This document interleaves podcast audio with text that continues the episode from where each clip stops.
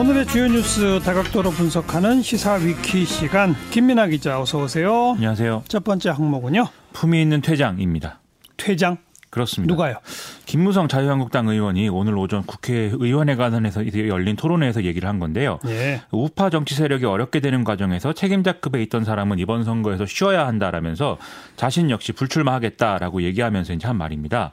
그러면서 이제 보수는 품격이다. 품위 있는 퇴장을 함으로써 통합의 미랄이 되겠다. 이런 얘기를 이제 했다는 거죠. 근데 예전에 이미 불출마 선언 한 적이 있잖아요. 그렇죠. 지난해 지방선거 때 이제 참패에 책임을 지겠다면서 불출마 선언을 한 바 있는데요. 최근에 언론 인터뷰에서도 뭐 같은 같이 이제 불출마 의지를 밝혔었는데 이번에 다시 이제 의사를 재확인한 셈입니다. 예. 김무성 의원이 이렇게 얘기를 하는 것은 첫째로 뭐 기존에 불출마를 밝힌 인사들 일부도 다시 출마로 선회하고 있다. 이런 언론의 지적이 있다는 점을 고려한 걸로 일단은 보이고요. 둘째로는 본인이 언급한 것과 같이 뭔가 보수 정치 통합에서 역할을 하겠다. 이 취지를 강조하기 위한 것으로 또 보입니다. 예. 원유철 의원이 맡고 있는 보수통합 추진단장 김무성 의원이 낫다 이런 얘기들이 오늘 뭐 좀 화제가 됐던데요. 그렇습니다. 지금 원유철 의원이 지금 내정되어 있는데 이게 부적절한 인사라는 지적이 지금 많다는 건데요. 현재 뇌물수수 혐의로 지금 원유철 의원이 재판을 받고 있는 데다가 예. 바른미래당 내 이제 유승민 의원 쪽이 거부감을 갖고 있는 인물로 돼 있다. 이 점에서 이제 그렇다는 얘기입니다. 예. 오늘 앞서의 토론회에 참석한 권성동 자유한국당 의원이 황교안 대표에게 보낸 문자 메시지가 카메라에 잡히기도 했는데요. 이 메시지는 이제 막말을 한 김재원 의원을 윤리위에 회부해야 한다. 이 주장과 함께 앞에 말씀드린 그런 이유를 들어서 원유철 의원은 부적절하다. 이런 주장이 같이 들어있는 걸로 확인이 됐습니다. 네, 유승민 의원 쪽이 거부감을 갖고 있다는 건 맞아요?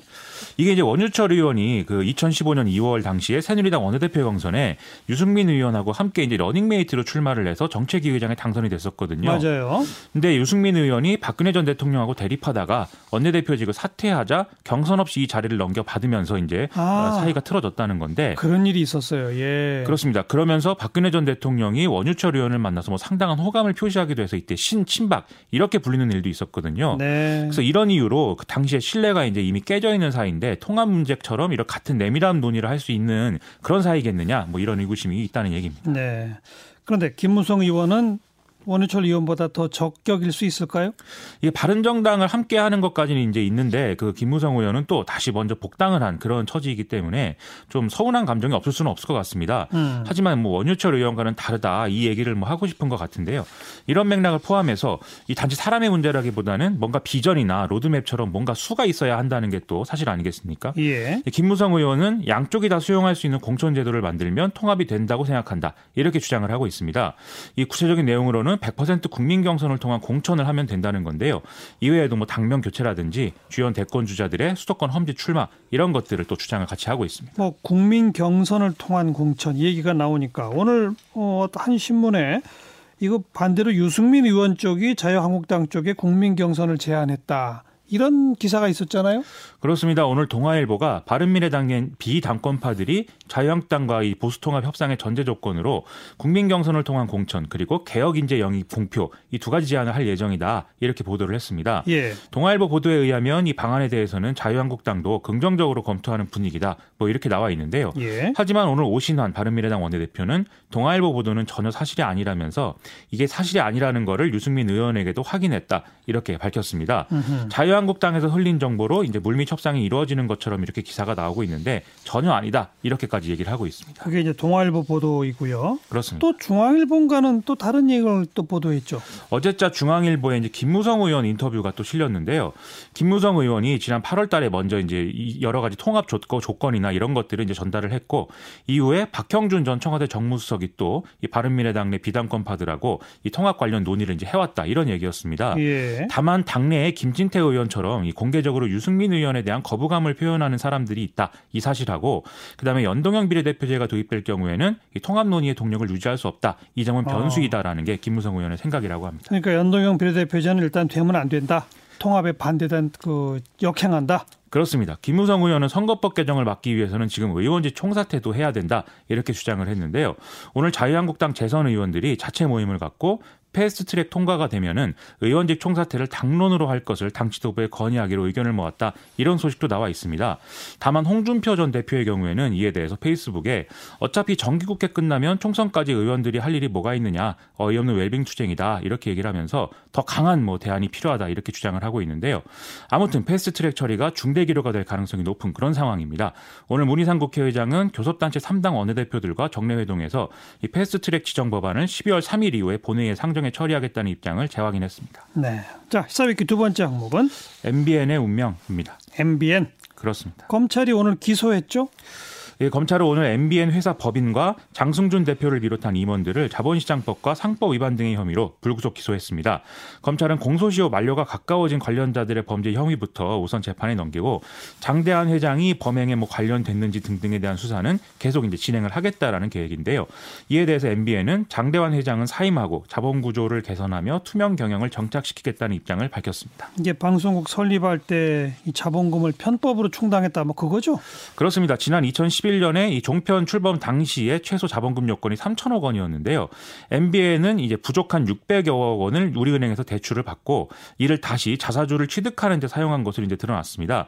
이것은 상법이 제한하는 행위이기 때문에 이를 감추기 위해서 회사 임직원들에게 이 법인 주식을 개인당 수십억 원씩 사도록 했다. 이런 의혹도 같이 받고 있는데요. 예. 또 MBN은 출범 당시에 투자자를 모집하면서 주식을 나중에 매입해 주기로 하고 실제 2017년 출범 2017년에 이 출범 당시 투자 주식을 되사들여서 상 상법을 위반한 혐의도 받고 있습니다. 예. 그리고 MBN은 2012년부터 2018년까지 재무제표에 뭐 주식 취득 내용을 제대로 반영하지 않은 혐의도 받고 있는데요. 지금 말씀드린 자사주 취득에 쓰인 유상증자 대금을 정기 예금인 것처럼 허위 기재했다 이런 거거든요. 음. 이것은 이제 고의 분식 회계로 볼 수 있는 대목입니다. 이게 그러면 재승인 안 되는 그런 요건이 될 수도 있어요? 일단 자본급 편법 충당 문제가 재승인하고 뭐 직결되는 사안은 아니다라는 게 전문가들의 이제 의견입니다. 애초에 사업자 승인 과정에서 발생한 문제이기 때문에 이 재승인 평가 대상이라고 볼 수 보기는 어렵고 이 검찰 수사 결과를 보고 방통위가 이에 따라 적절한 행정 조치를 하면 된다. 뭐 이런 주장인데요.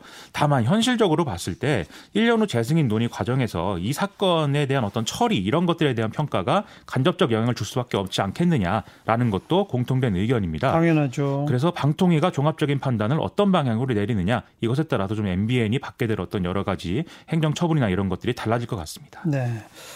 시사회기 세 번째 항목은 아시아나 항공의 새 주인입니다. 현대산업개발이 일단 우선 협상 대상자로 결정됐다죠? 그렇습니다. 금호산업은 오늘 오전 이사회를 열어서 아시아나 항공 매각 우선 협상 대상자로 HDC 현대산업 미래에셋 컨소시엄을 선정했다고 공시를 했습니다. 매각 이 매각 최종 입찰에 참여한 세 개 컨소시엄 중에 경영 정상화 달성 및 중장기 경쟁력 확보에 있어서 가장 적합한 인수 후보자로 평가가 됐다는 건데요. 금호산업은 이에 따라서 주요 계약 조건 등에 대한 논의를 진행한 후 연내에 주식 매매 계약을 체결을 완료할 예정이다라고 밝히고 있습니다. 음. 그 뭐 다른 곳하고 경쟁을 했는데 돈을 제일 많이 써냈다는 거죠? 그렇습니다. 지금 현대산업개발 쪽이 적어낸 매입 가격이 2조 4천억에서 한 2조 5천억 사이였다고 하는데요. 이 두 번째로 유력했던 애경그룹 컨소시엄의 경우에는 1조 5천억에서 1조 7천억 사이였다고 하니까 거의 1조 원을 더 높게 썰어낸 거라고 볼 수가 있겠죠. 그러네요. 국토교통부는 양측에 대한 대주주 적격성 심사 결과 모두 항공 운송 사업을 하기 위한 결격 사유는 없다 이렇게 판단했기 때문에 결국 자금력이 중요한 판단 근거가 됐다 이렇게 봐야 될 것 같습니다. 같습니다. 그러면 자동으로 현대산업개발로 가는 겁니까? 어떻게 되는 겁니까? 일단 구주 가격을 얼마에 인수하느냐, 그리고 신주 가격을 얼마로 칠 거냐, 그리고 경영권 프리미엄에 대해서는 어떻게 할 거냐, 뭐 이런 것들을 놓고 치열한 밀고 당기기가 이제 예정돼 있는 상황이고요. 양측이 이견을 좁히지 못하면 최악의 경우 매각이 이제 유찰될 가능성도 있는 상황입니다. 또 매각이 뭐 순조롭게 이루어지더라도 아시아나 항공이 처한 상황이 워낙 어렵기 때문에 이걸 어떻게 해결하느냐 이것도 관건인데요. 올해 2분기 기준 아시아나 항공 부채는 9조 6천억이고 자본이 1조 5천억 원 규모여서 지금 부채 비율이 660%에 달하니까 뭐 심각한 상황이다 이렇게 봐야 되겠죠. 애경그룹하고 제주항공의 주가는 이렇게 좀 어, 입찰이 안 됐음에도 불구하고 오히려 올랐다는데요. 여기서 이제 시장의 우려를 좀 알 수 있는 대목인 것 같습니다. 네. 입찰에서 떨어지니까 오히려 주가가 올랐다. 그렇습니다. 여기까지 수고하셨어요. 고맙습니다. 김민아 기자였어요.